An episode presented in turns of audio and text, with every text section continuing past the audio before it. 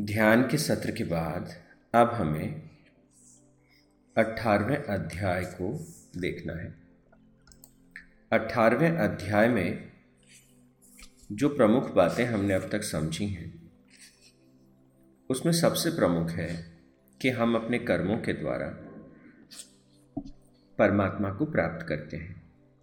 अपने स्वाभाविक कर्मों के द्वारा हम पूजा करके नष्कर्म सिद्धि को प्राप्त करते हैं। जो है अद्वैत, अखंड, आनंद स्वरूप आत्म ब्रह्म में एक की अनुभूति। और इसको हम कैसे करें? स्वाभाविक कर्म हम कैसे करें? तो भगवान कहते हैं कि हमारे चार स्वभाव हमारे भीतर हैं। और ये चारों जो स्वभाव हैं तो स्वाभाविक कर्म से ईश्वर की पूजा करें, अठारहवें अध्याय का छियालीसवा श्लोक। और वो फिर कहते हैं कि हम अपने स्वभाव, जो जो प्रकृति के तीनों गुण हैं हमारे भीतर, उन गुणों के आधार पर हमारे भीतर चार प्रकार के स्वभाव प्रकट होते हैं। ये मानव के भीतर होने वाले स्वभाव। हमने इसे किससे जोड़ दिया? जाति से जोड़ दिया, धर्म से जोड़ दिया। ये ब्राह्मण है, ये क्षत्रिय है, ये वैश्य है, ये शूद्र है। कैसा एक अनर्थ हुआ समाज के स्तर पर? भगवान ने साफ़ कहा, ये मन की स्थितियाँ हैं, ये हमारा भीतर का स्वभाव है। हर मनुष्य अपने खिलाफ जब खड़ा होता है, वो शुद्र है। हर मनुष्य जब सिर्फ़ अपने बारे में सोचता है, वो वैश्य स्वभाव है। हम मनुष्य जब अपने आप को प्रोटेक्ट करता है, अपनी वस्तुओं को प्रोटेक्ट करता है, अपने लोगों को प्रोटेक्ट करता है तो वो क्षत्रिय स्वभाव है। और हर मनुष्य जब अपने अहंकार को छोड़कर दूसरों के लिए कुछ करना चाहता है, दूसरों के लिए कुछ होना चाहता है तो वो ब्रह्म, ब्राह्मण स्वभाव है। तो ईश्वर ने कहा कि ये तीनों गुण चार प्रकार के स्वभाव को उत्पन्न करते हैं। लेकिन जो अल्टीमेट हमारा स्वभाव है, वो निर्मित कैसे होता है? स्वभाव के निर्माण की प्रक्रिया क्या है? वो जरा समझ लीजिए। तो सबसे पहले उन्होंने कहा, स्वभाव। और ये स्वभाव किस पर निर्भर करता है? कि तीनों गुणों पे सत्व गुण रजोगुण और तमोगुण पर निर्भर करता है। अच्छा जिस प्रकार के गुण को, जिस प्रकार के गुण को हम चुनते हैं तो हम, भगवान कहते हैं, हमारे भीतर जो है, एक हमारे स्वभाव के निर्माण की जो पूरी प्रक्रिया है, उसके शीर्ष पर क्या है? सुख। हर मनुष्य के भीतर सुख की इच्छा जो है वो इनबिल्ट है। हर मनुष्य सुख चाहता है। और ये सुख की जो प्राप्ति है, जब व्यक्ति को आलस से या किसी तरह के पदार्थों के सेवन से प्राप्त होता है तो प्रभु कहते हैं इस तरह का जो सुख है वो तामसिक सुख है। जब भोग से इंद्रियों के संयोग से सुख उत्पन्न होता है। तो प्रभु कहते हैं, यह रासिक सुख है। और फिर तामसिक सुख और रासिक सुख के बाद सात्विक सुख। जब आत्मबुद्धि से हम सही करते हैं, जो हमारे लिए सही है, जो दूसरों के लिए सही है। आत्मबुद्धि, जब हमारा हर कर्म जो हम करते हैं, वो हमको निर्मल बनाता है, शांत करता है। हमारे आत्मबोध को प्रखर करता है। तो इस प्रकार का जो सुख है, वो सुख सात्विक सुख कहलाता है। भले ही हम कुछ भी कर, भोजन से सात्विक सुख भी आता है, भोजन से रासिक सुख भी आता है, भोजन से तामसिक सुख भी आता है। अब भोजन से लेकर के हर प्रकार के भोग, हर प्रकार की चीज़ें जो हम करते हैं, ईश्वर कहता है, कोई व्यक्ति कितना भी गलत करता हो, उसके पीछे कहीं ना कहीं सुख की चाह में वो करता है। और तीन प्रकार के सुख उन्होंने कहा व्यक्ति ढूंढता है या उसमें प्रवेश करता है। कुछ लोग तामसिक सुख को अधिक चाहते हैं, कुछ लोग रासिक सुख को और कुछ लोग सात्विक सुख के लिए। सुख हमें किससे प्राप्त होगा? किस प्रकार के सुख को हम भोगते हैं या किस प्रकार के सुख को हम चाहते हैं? उस पर हमारा स्वभाव निर्भर करता है। तो व्यक्ति अगर रासिक और तामसिक सुख की प्रवृत्ति रखता है तो ऐसा व्यक्ति जो है, उसका शुद्र स्वभाव होगा, वैश्य स्वभाव होगा, या उसका क्षत्रिय स्वभाव होगा। लेकिन अगर व्यक्ति सात्विक सुख की कामना करता है तो उसका स्वभाव कैसा होगा? ब्राह्मण स्वभाव होगा। वो हर कर्म से, और ब्राह्मण स्वभाव कैसा है? भगवान ने इसे समझाया है। कितनी अच्छा अच्छे तरीके से समझा है कि जिसमें शम है, जिसमें दम है, शम का मतलब अंतःकरण के लिए, दम का मतलब इंद्रियों का संयम। जिसमें तप है, बाहर और भीतर की शुद्धता है, जिसमें क्षमा है, सरलता है, ज्ञान, विज्ञान और आस्तिक्य। इनको ब्राह्मण स्वभाव का अठारहवें अध्याय का बयालीसवा श्लोक। तो भगवान कहते हैं, अब तुम तीनों में से किसे चुनते हो? लेकिन ये चुनाव किस पर निर्भर करता है? तो कहते हैं ये चुनाव धरती पर निर्भर करता है। धरती का क्या मतलब है? धरती का मतलब है धारणा। जो हम गहरे से धारण कर लेते हैं, अठारहवें अध्याय का चौतीसवां श्लोक। जिस धारणा शक्ति के द्वारा मनुष्य धर्म का, अर्थ का, काम का धारण करता है, उसे कहते हैं धर्म क्या है? तो धर्म की एक धारणा उसके भीतर है। धर्म क्या है? भगवान की पूजा करना धर्म है। अच्छा? दूसरा व्यक्ति क्या कहता है? धर्म का मतलब क्या है? सेवा करना ही धर्म है। तीसरा व्यक्ति कहते हैं कि धर्म क्या है? प्रकृति के साथ एक आकार में प्रवेश करना। किस तरीके से किसी व्यक्ति ने धर्म को कैसे लिया? मैं दूसरों से अलग, मेरे पूजा पाठ को उसने धर्म बना दिया। अब उसकी अलग तरह की प्रतिक्रिया होगी, उसका अलग स्वभाव होगा। तो जिसका धर्म जो है धर्म को वो कैसे परिभाषित करता है? उसी प्रकार, जिस तरह की धारणा, वैसा सुख धीरे धीरे उसको सुख की इच्छा, वैसे ही जो है उसको स्वभाव की प्राप्ति होगी। तो भगवान कहते हैं, आपने क्या धारण किया? अर्थ, साधन जुटाना।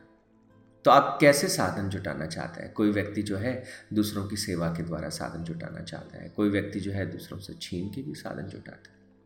तो भगवान कहते हैं, जो तुम्हारी धारणा, उस धारणा के अनुसार दूसरे का छीन के भी अगर तुम अपने लिए साधन जुटाओगे तो क्या होगा? तुम्हारी जो सुख की कामना, दूसरे को पीड़ा पहुँचा के तुमको लगता है सुख प्राप्त हो। शुद्र स्वभाव को तुम प्राप्त करो।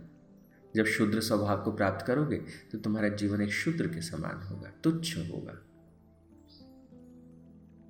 जिस असीम को तुम प्राप्त कर सकते थे, जिस असीम को तुम अनुभव कर सकते थे, धारणा गलत हो गई तुमको लगा धन ही सब कुछ है।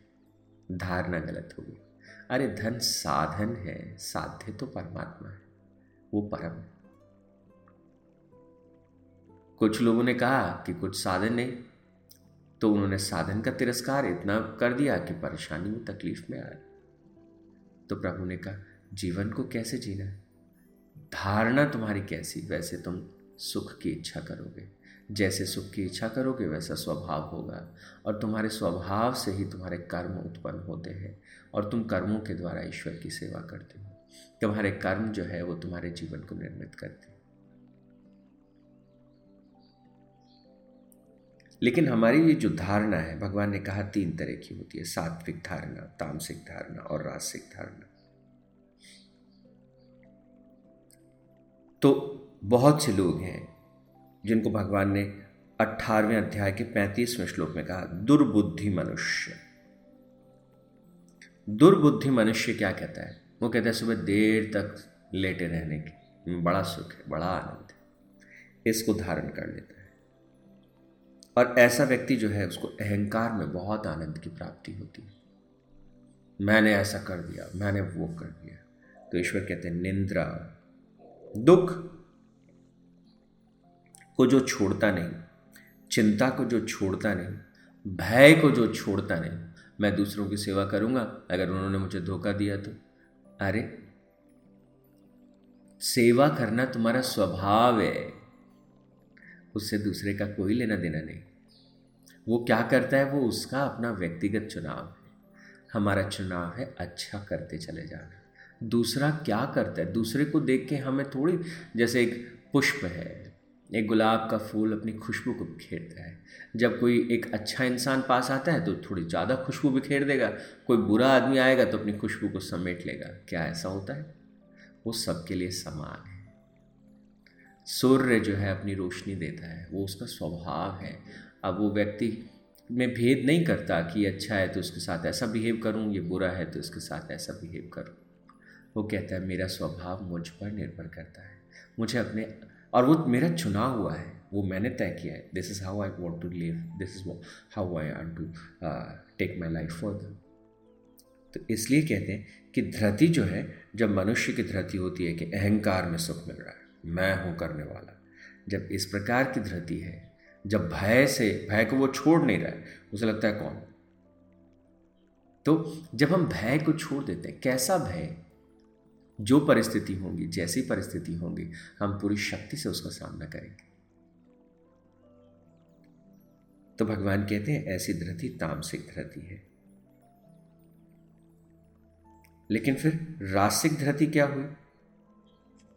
कि वो व्यक्ति जो चारों पुरुषार्थों की प्राप्ति के लिए काम करता है, धर्म के लिए, अर्थ के लिए, काम के लिए, ऐसा, मैं, मुझे ये साधन चाहिए, मुझे ये धन चाहिए, मुझे ये सुख चाहिए तो वो अपने अर्थ काम और धर्म पुरुषार्थ के ऊपर लगा है, मुझे ये चाहिए और फल चाहता है। मैं ये करूँगा, मुझे ये फल मिलेगा। तो ऐसे जो व्यक्ति की धरती है, उसे भगवान कहते हैं, वो रासिक धरती है। लेकिन जो सात्विक धरती है, वो क्या है? भगवान कहते हैं कि व्यक्ति जब ये सोच लेता है कि मेरा शरीर और मेरा मन किस शक्ति से चलता है उस परम शक्ति से चलता है तो कैसा अहंकार कैसा मद परमात्मा की शक्ति से उठता हूँ परमात्मा की शक्ति से चलता हूँ परमात्मा की शक्ति से देखता हूँ परमात्मा की शक्ति से बोलता हूँ उन्हीं की शक्ति से भोजन को ग्रहण करता हूँ उन्हीं की शक्ति से सांस को ले पाता हूँ उन्हीं की शक्ति से जीवन को अनुभव कर पाता हूँ उन्हीं की शक्ति से निर्णय लेता हूँ उन्हीं की शक्ति से आनंद को अनुभूत करता हूँ वही तो है हर तरफ़। जब उसकी धारणा ऐसी प्रबल होती है तो एकत्व की जब उसे अनुभूति होती है। तो कहते ये ये कैसी धारणा है? ये धारणा सात्विक धारणा है। मेरे भीतर भी परमात्मा है, सबके भीतर उस परम तत्व को वो देखता है, उस चैतन्य को वो देखता है। तो अब कैसी धारणा ली? एक धारणा जीवन के एक रूपता का अनुभव और जीवन एक है। इसको ध्यान में रखते हुए और जब सुख की इच्छा करेगा तो क्या होगा? खुद को थोड़ा कम मिले और किसी दूसरे को थोड़ा ज़्यादा मिल जाए तो कष्ट नहीं होगा, आनंद की अनुभूति होगी। दूसरे को सुख देने में, दूसरे की सेवा करने में, दूसरे को सहयोग करने में आनंद की अनुभूति। तो कैसी धारणा है दूसरे का छीनने से या दूसरे को देने से आपको कैसे सुख मिलता है? ये धरती पर निर्भर करता है। आपने क्या धारण किया है अपने भीतर? पर व्यक्ति की ये जो धरती है, वो कैसे निर्मित होती है? ये धरती कैसे निर्मित होती है, उसके बारे में हम कल समझेंगे।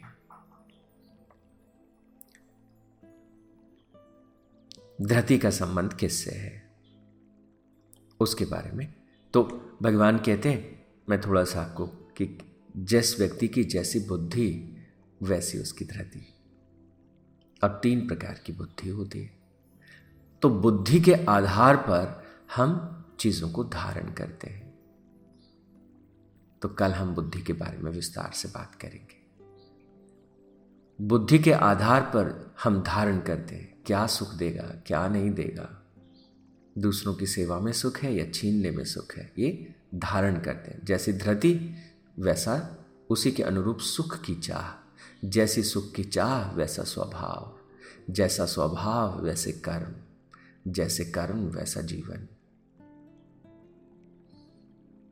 तो परमात्मा ने इस असीम अस्तित्व को प्रकट किया और मनुष्य को कहा कि जा, जी ले। पूरा ब्रह्मांड खास नियम तंत्र से चलता है। हम समझते हैं इस बात को। हर जगह नियम काम करते हैं। बहुत से लोग तो ये भी कहते हैं, ईश्वर नहीं है। अरे, प्रकृति में ये जो इतने नियम हैं, इतने अनंत नियम सब तरफ़ दिखते हैं। जब नियम नहीं है, नियम है तो क्या नियामक नहीं होंगे? अगर नियम है तो नियम को बनाने वाला भी है। अगर क्रिएशन है तो क्रिएटर भी है। तो आज के लिए इतना ही। जय Shri Krishna. God bless you all